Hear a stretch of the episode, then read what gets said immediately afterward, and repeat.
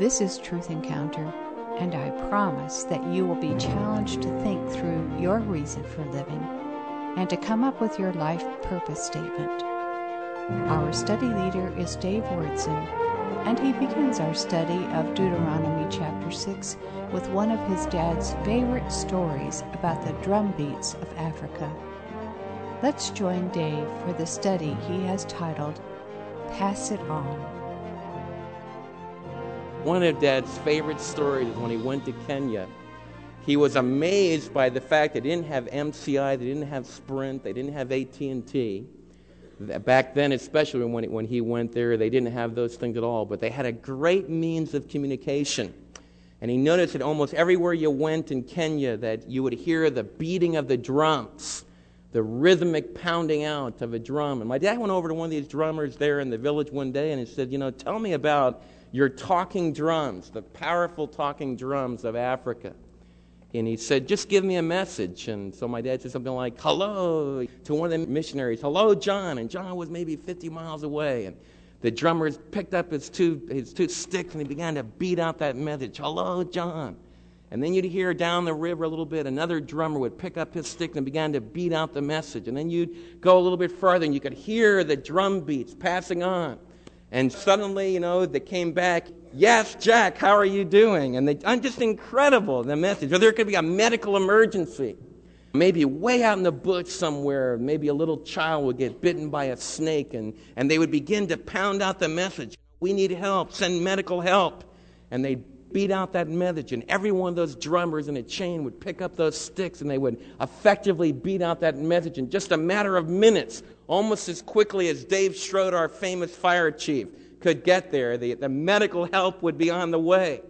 The power of the talking drums. Now, what's the key to the power of those talking drums? It's every drummer in the sequence picking up the drumsticks and beating out an accurate message. What I want to talk to you today from Deuteronomy chapter eight is I want to talk to you about God's sequence of drumbeats. We want to talk about what is the message, first of all. What in the world are we supposed to be beating out?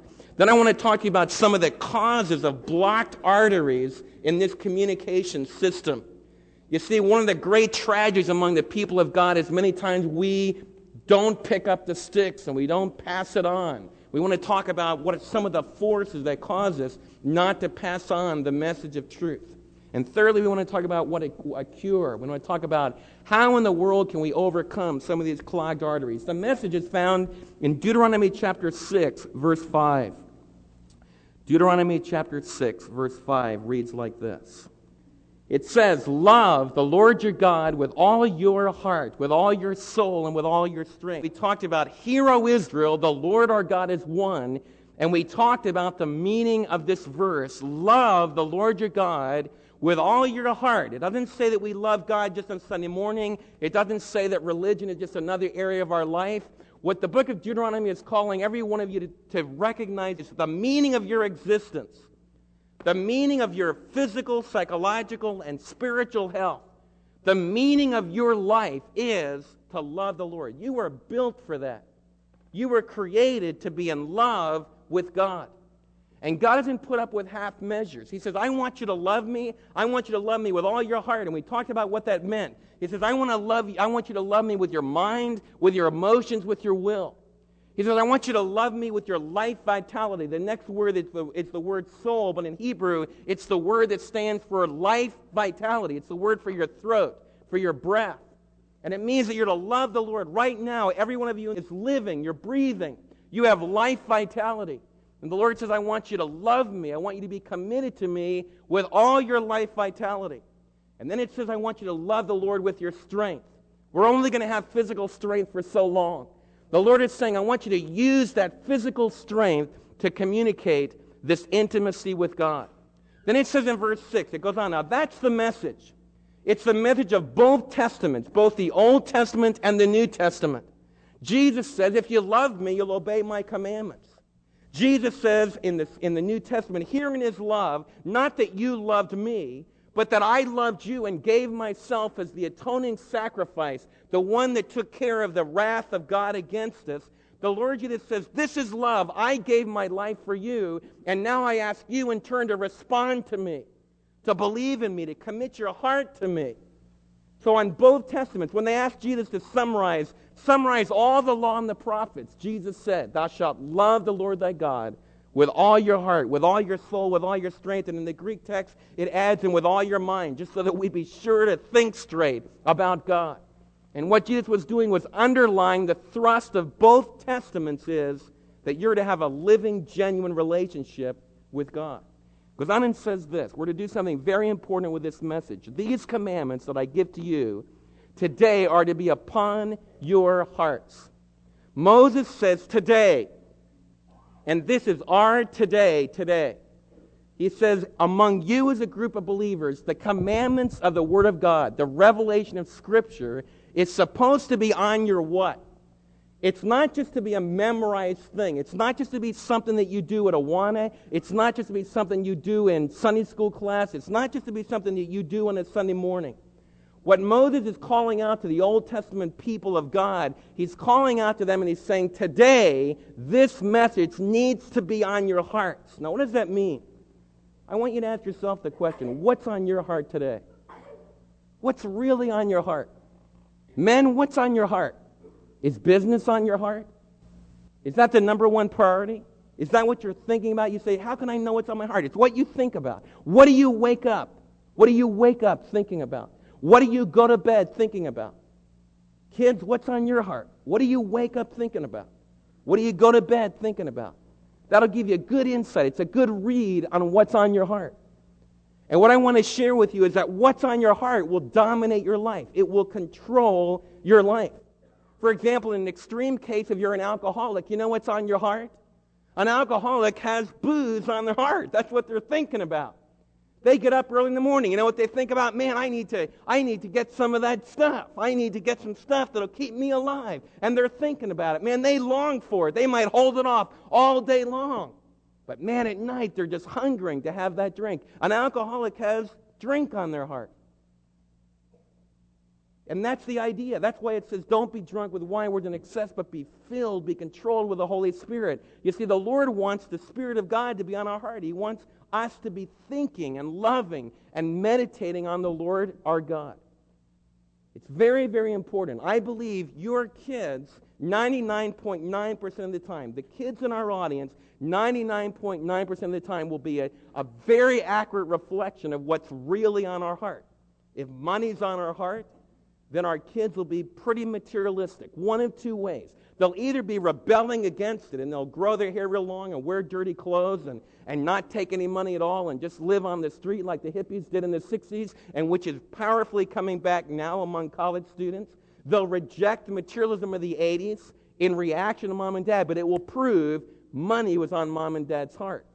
Or, after a little while of rebellion, they'll just come right back in and they'll have money on their heart, just like mom and dad had money on their heart. You see, what's on your heart determines what goes on in our family. It totally dominates what happens in our family. And Moses understood that. He asked the people, he said, what's on your heart? He says, I want God to be on your heart, not just for a few minutes on Sunday morning. In fact, it can be deadly for you to pretend that God is on your heart for a few minutes on Sunday morning and then forget about it. Because kids hate hypocrisy, especially as they move up into teenage years. They hate pretending. They like the real thing in what they soft drinks they drink and everything about their lives. They want it to be the real thing. That's why they want name brands. It can't be some fake Kmart thing or some other smaller store. I mean, it's got to be the authentic one that has the label. It's like that about spiritual things, too. So don't fake it. In fact, it may be really important. Maybe some mom or dad will really get a hold of this today and go back home and say, I want to really level with you. Man, Jesus hasn't been on my heart. God hasn't been on my heart. I've been living for a lot of other things. We need to really talk honestly. And I want you to know, man, I'm gonna, I'm gonna really let God be on my heart. This spiritual dimension, it's going to be the center of our family life. And you're going to start making some changes. We need to be really honest about that. What is on our heart will dominate the reality of our homes. So that Moses says this, I want these commandments that I've given to you, these pronouncements from God, these instructions about how to live, I want them to be on your hearts. And it says this, verse seven, now we got the drumbeat. Moses is saying, I want every one of you parents to pick up the sticks. The message is you got to love the Lord your God with all your heart. We could add a little bit more to it from the Old Testament. The message is in the, in the Old Testament is God's going to send a promised one. God's going to send the anointed one. God's going to send a son of David. God's going to send, according to Isaiah fifty-three, the ultimate servant who will pay the price for our sins, who will take care of our debt.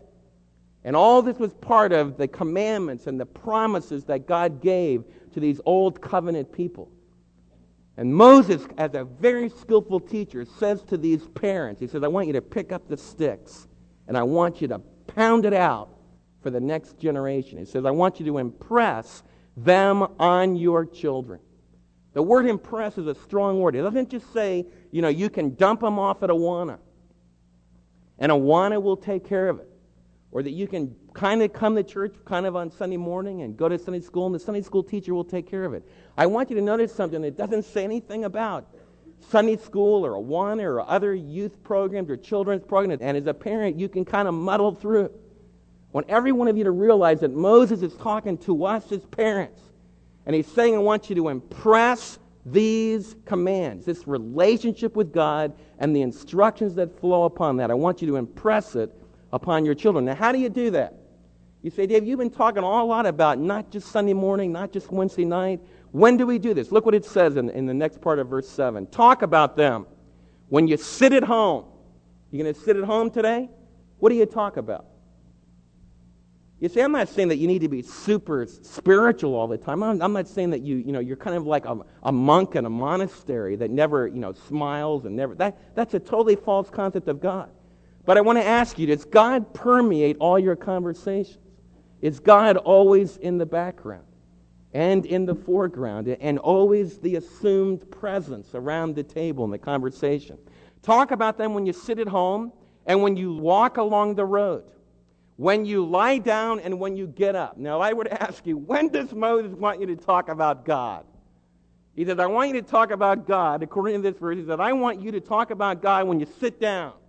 I want you to talk about God when you get up. I want you to talk about God when you walk, get up and walk along the road. And then I want you to talk about God when you lie down to bed at night. And when do you think Moses wants you to talk about God?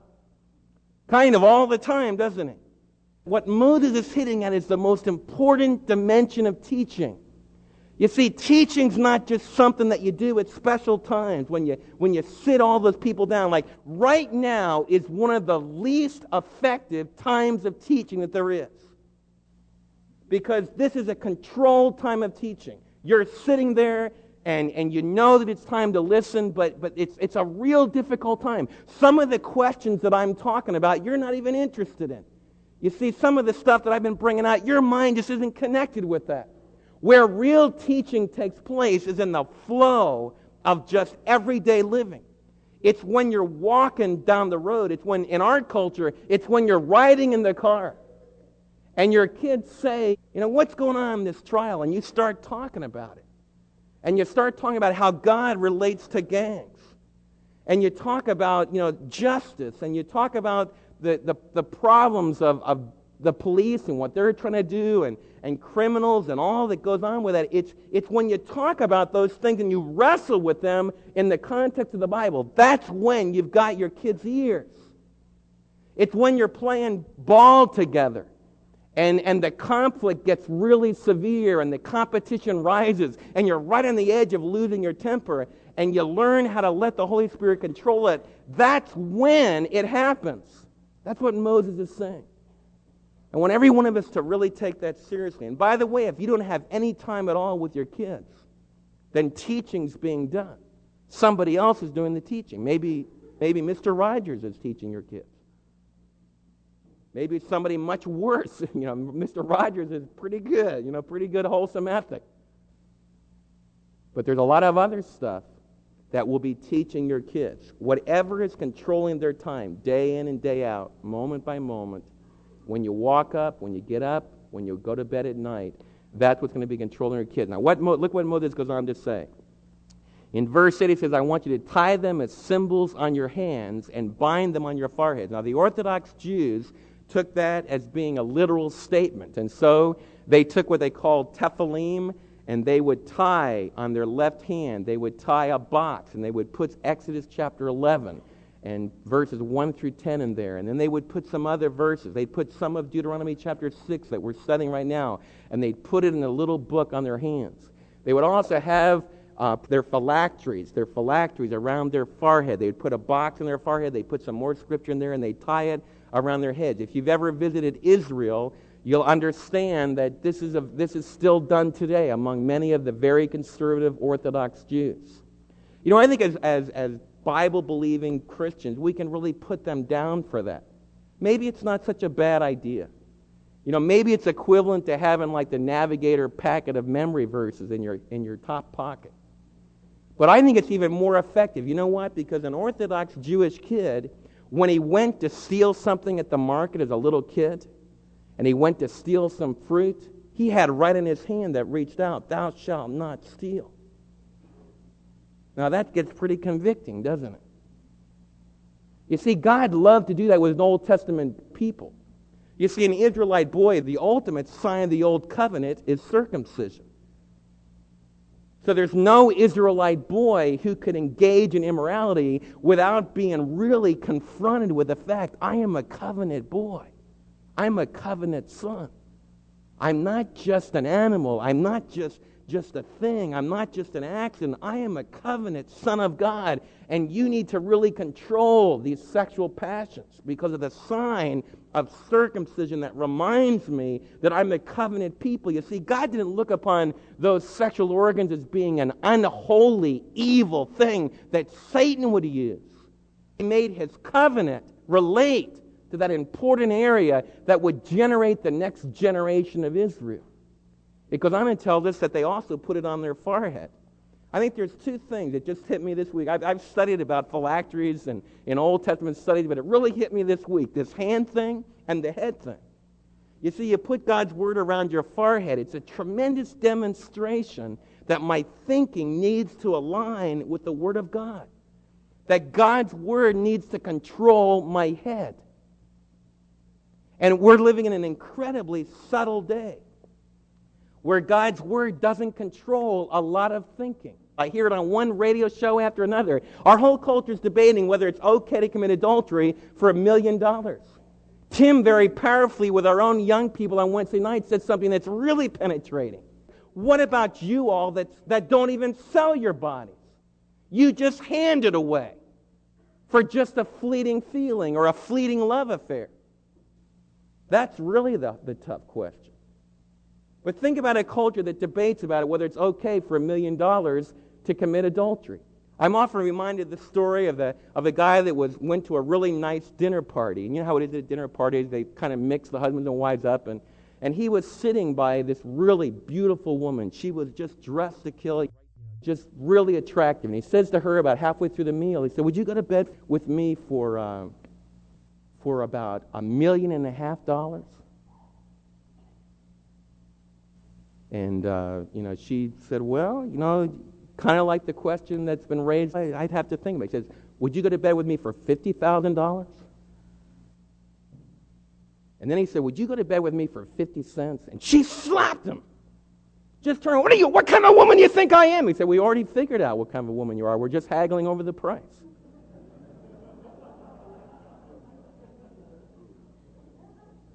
I remember hearing that story as a little kid, and it gets at the reality. What kind of a person are you? What's written over your forehead? Is God's law controlling your thoughts? And also, over your forehead, having God's law on your forehead, it co- controls your eyes. What do you do with your eyes? What do you let in through that eye gate? David said, King David, and King David knew. He said, I will set no wicked thing before my eyes. David needed that instruction. What about you? Do you have God's word controlling your forehead, controlling what your mind thinks, controlling what your eyes see? It goes on and talks about something else. It says here a little bit further, it says, I want you in verse eight to tie them as symbols on your hands and bind them on your foreheads. And then it says in verse nine, write them on your door frames of your houses. In, in, in a Hebrew home, in an Israelite home, They have what's called a mezuzah, and it's up there in the right-hand corner of your doorpost, and it's, again, it's another block. In fact, if you go to Israel today in your hotel room, you'll have a beautiful mezuzah there that's usually highly decorated, and some of the law of Moses as well will be put in that little box. What is it saying? It's saying that as you go out of the day, as you go out for the day, as you leave for work in the morning, and you go out into the public marketplace, Moses is saying that the Word of God needs to control your going outs. And so they would put this on the doorframe. It also said that they would put this at the gates of their city. And I was trying to think of what's a comparison to how we do that today. In other words, in the ancient Near East, the cities would have Um, it would be like a walled enclosure. In fact, the old city of Jerusalem, though it's not from the first century, it's more from about eleven or twelve hundred, it still has this kind of a feel. And as you go in through, for example, the Damascus Gate, there's a great big gate there, and all the people congregate. And what Moses is saying is, up above that gate, put an inscription, put the law of Moses there, remind the people.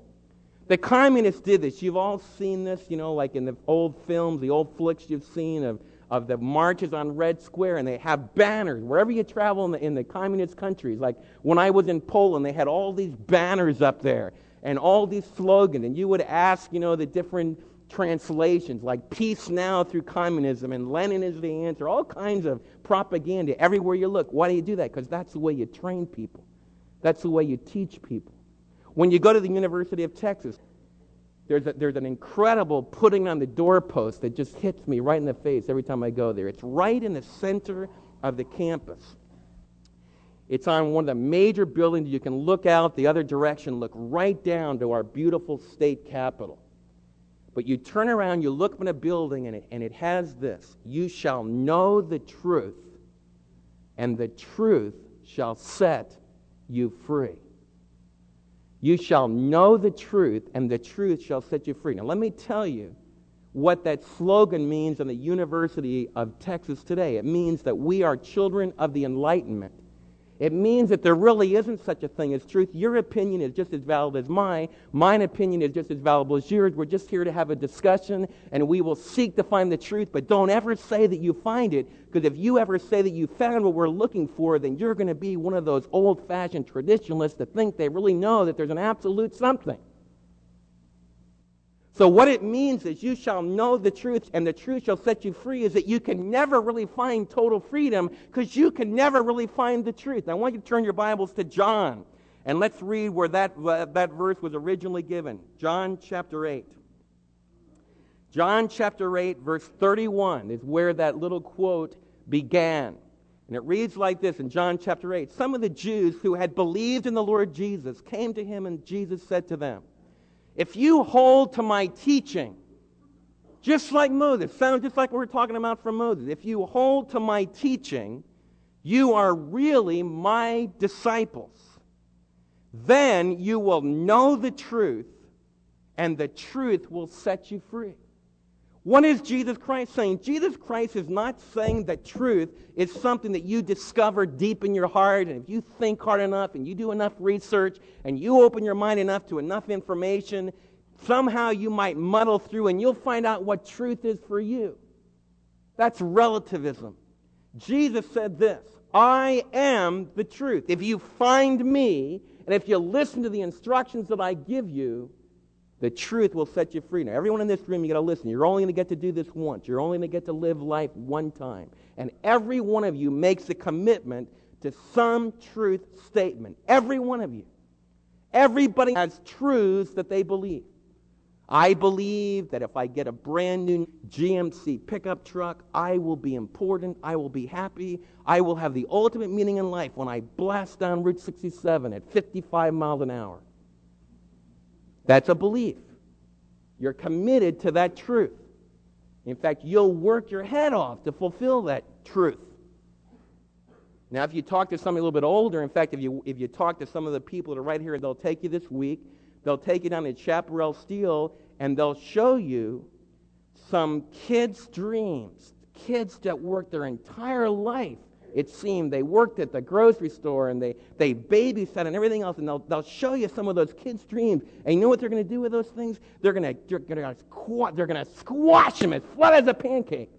And they're going to take him, and Glenn Carlisle is going to get his oven just really heated up really strongly, make sure everything was right, and then they, they zap the thing with millions of volts of electricity, and the thing goes, pfft, and it melts. And then we use it to build buildings. And that happens to your dream. In other words, it's really just not the truth. You could buy a G M C truck, you'll feel good for about five minutes, and then you'll feel awful because you got to pay for it for the next five or six years. What I'm trying to illustrate to you is not that it's wrong to buy G M C trucks. Some of you work for G M C. We don't want to put you out of business. What I'm trying to get you to think through is, what are you committed to? What do you believe is the truth? And what we need to put over our doorposts is, I am the way, the truth, and the life. No man can come to the Father but by me. Is your life focused totally on the fact that God has revealed the ultimate truth through His Son, Jesus Christ? If so, have you picked up the drumsticks in your neighborhood to beat out the message that Christ died for our sins, He is risen? Christ died for our sins, He is risen. Today, He still comes to us as the gentle carpenter's son. He gives us freedom to decide whether or not we will respond to His offer of forgiveness and love based upon what He did for us on Calvary. Will you join us in beating out this message of truth today?